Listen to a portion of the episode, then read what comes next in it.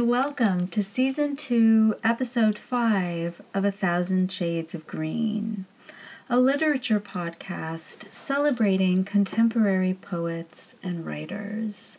I'm Susan Richardson, your host and author of the poetry collections Things My Mother Left Behind and Tiger Lily, an ekphrastic collaboration with artist Jane Cornwell, published by JC Studio Press. I also write the blog Stories from the Edge of Blindness. On this episode, I am honored to share the beautiful poetry of Karen Mooney.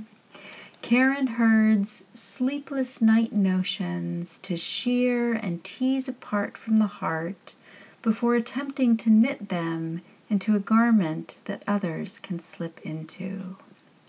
The Hedgehog Poetry Press has published some of those garments. More recent work can be found in The Storms, a journal of poetry, prose, and visual art. Karen's work has been published in the UK, USA, and Ireland and is included in several anthologies. She co wrote Penned In with Gaynor Kane, published by the Hedgehog Poetry Press in 2020, publisher of her recent debut pamphlet, Missing Pieces, and of her forthcoming pamphlet, Pivot Points and Portals, co written with Caroline Johnstone.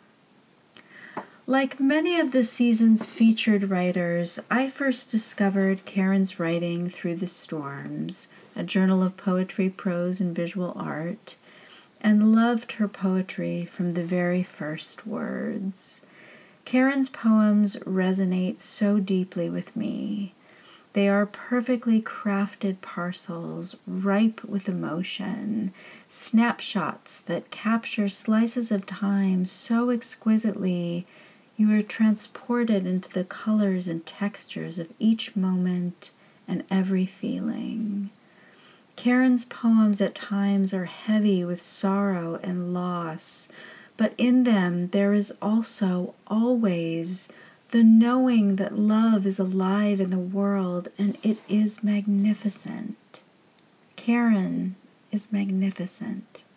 It is my absolute pleasure to share her poetry with you today.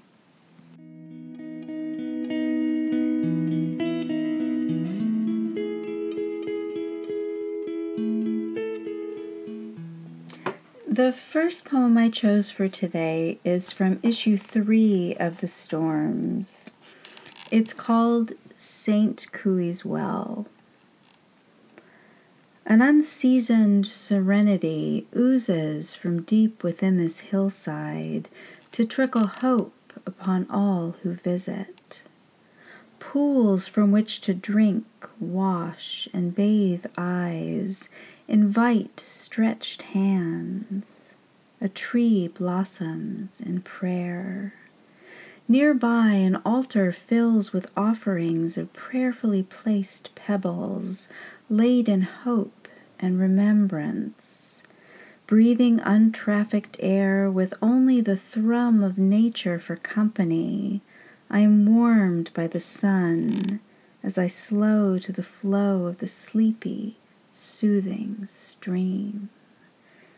Like others, I carefully undress, setting down my rucksack of remorse, shrugging off my coat of constant news.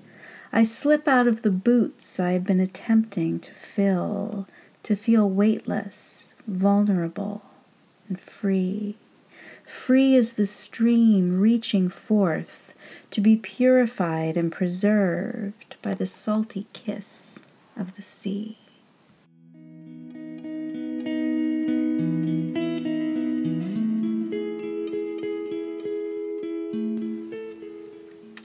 Like all art, poetry is felt and taken in with a personal lens, and to it we cannot help but bring ourselves, our own lives and experiences.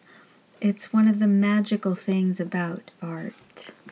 For me, Karen Mooney's pamphlet, Missing Pieces, is one that, in so many of its exquisite and painful moments, feels like a mirror to my own life, my own heart. The remaining poems for today's episode are all from Missing Pieces. The first is called Prepared. Her clothes hung musty in a wardrobe long after the smell of perfume had faded. Remnants of her life, boxes of baby tags, old photographs to which we now turn. On top, a savings book, insurance policy, and grave papers for a child not spoken of, to whom she was preparing to return.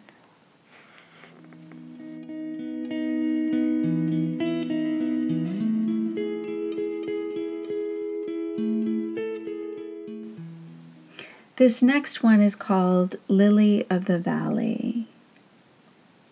Shy, content in the protective shade, reluctant to step into the limelight. It hid under the skirts of the hedge, the way we clung to hers. Planted when they moved there, an alien city landscape, contrasting with the freedom of her farm upbringing, from where her rhizome roots renewed. She walked down the aisle with it after the fashion icon of the times, Princess Grace, who at the age of 52 died tragically before her time. Two things they had in common.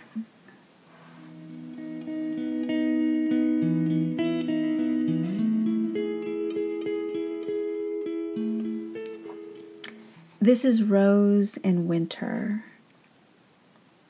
Walking through the rose garden at Mount Stewart after a storm, the bareheaded display of fragility reminds me of how I once felt.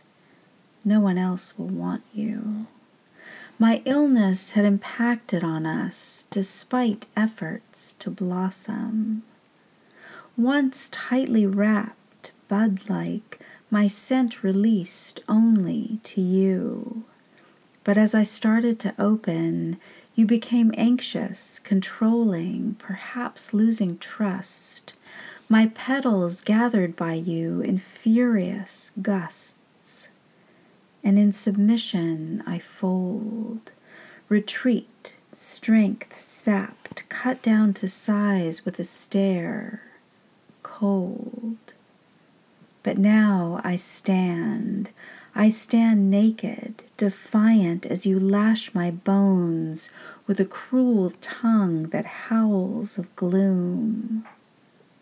I will find another summer. I will bloom.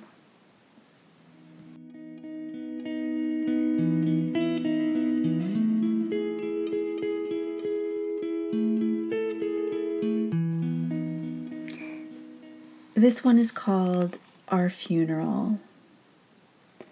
There were no flowers or cards of condolence, yet there was a death, the death of us. No handshakes, no wake or funeral service, just fear that it may be contagious.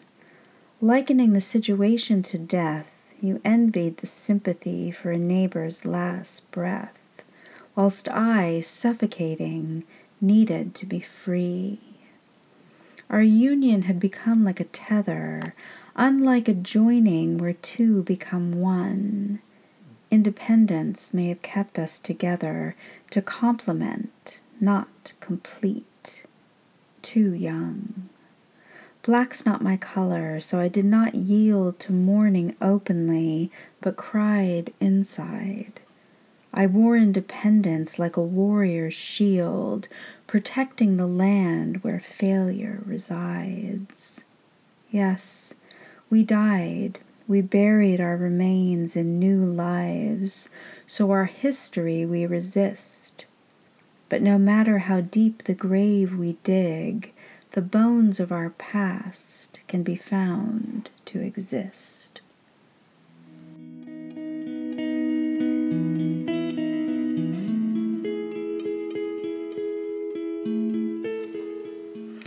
This is called breaking out.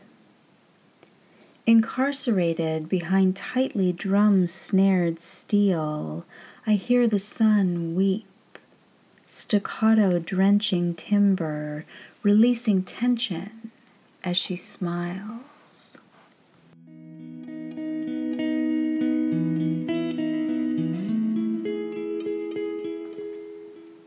The next poem is called A Close Shave. I smile at the buzz of the electric razor, knowing that you like to be clean shaven, feeling proud of having pieced it together after you cast it across the table, declaring it fucked. Until I catch your stare, this cuts deep. Anything mechanical intrigued you, rarely defeated you. But today you wear exasperation like a dry shave with a blunt blade. Lessening dexterity thwarted once skilled tools, your hands, hands that could carry, hold, lift, repair, protect, and even attack, shovel like and calloused, now soft with lessening use. Your attitude would soften too in time. But now, as your grip on the day lessened, you bristled against it.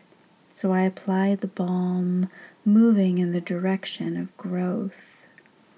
Flipping open the casing on the shaver, I flick out a spring, close it over, check that it is silent, and say, Yes, Dad, you're right. It's fucked.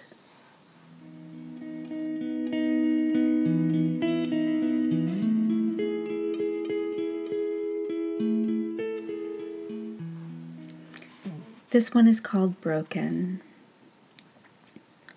I found you this morning, all folded up, tucked in at the back of my mind's drawer, the one marked Do Not Open. Perhaps it wasn't closed tightly enough, overfilled, contents ready to spill if touched by hoping. You appeared in jewelry boxes, cards, photos, concert tickets, in a souvenir mug that cannot be held, its handle long since broken.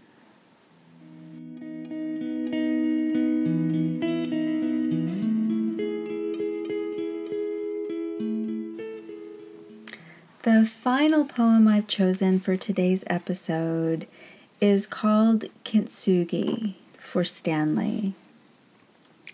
Smashed on life's floor, our jagged edges made handling difficult.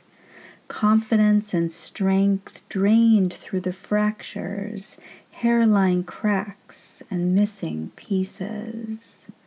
Tenderly and courageously, we gathered the shards of ourselves, repairing, filling gaps with a luster to celebrate the transient, imperfect nature of life. A marriage of elements handled with care, creating a vessel of hope.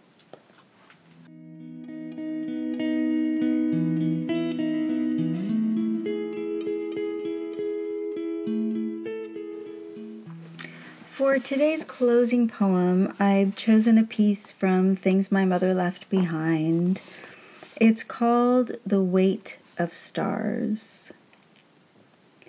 I am a pinprick of time blackened by disease, searching for a reflection of my younger self, wrinkles smoothed and heart hollowed out my hands hold five decades of sorrow.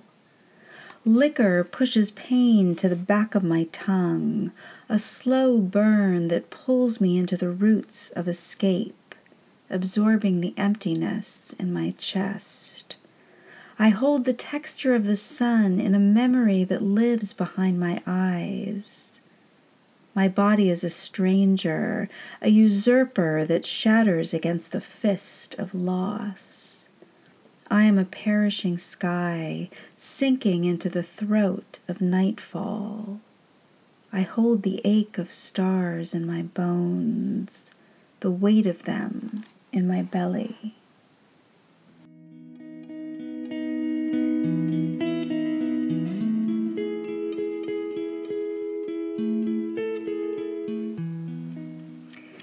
Thank you so much for joining me for this episode of A Thousand Shades of Green, celebrating the incredible poetry of Karen Mooney.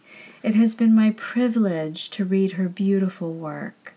You can find out more about Karen in the show notes and on my website, floweringinc.com. Please don't forget to take a minute to follow, rate, and comment on our podcast, and we will be back with a brand new episode in one week. A Thousand Shades of Green was created and presented by me, Susan Richardson. All artwork was created by Jane Cornwell. A Thousand Shades of Green is produced by Joe Richardson.